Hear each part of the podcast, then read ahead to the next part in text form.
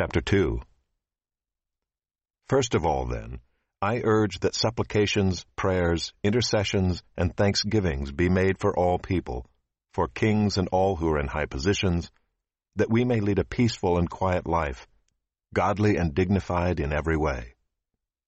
This is good, and it is pleasing in the sight of God our Savior, who desires all people to be saved and to come to the knowledge of the truth.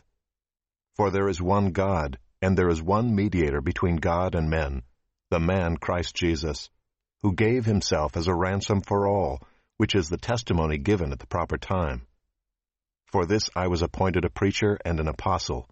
I'm telling the truth, I'm not lying. A teacher of the Gentiles in faith and truth.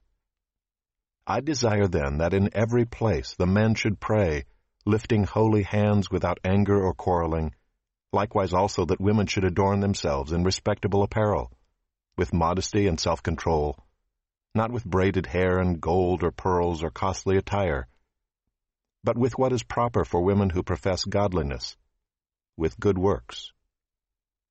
Let a woman learn quietly with all submissiveness. I do not permit a woman to teach or to exercise authority over a man. Rather, she is to remain quiet. For Adam was formed first, then Eve.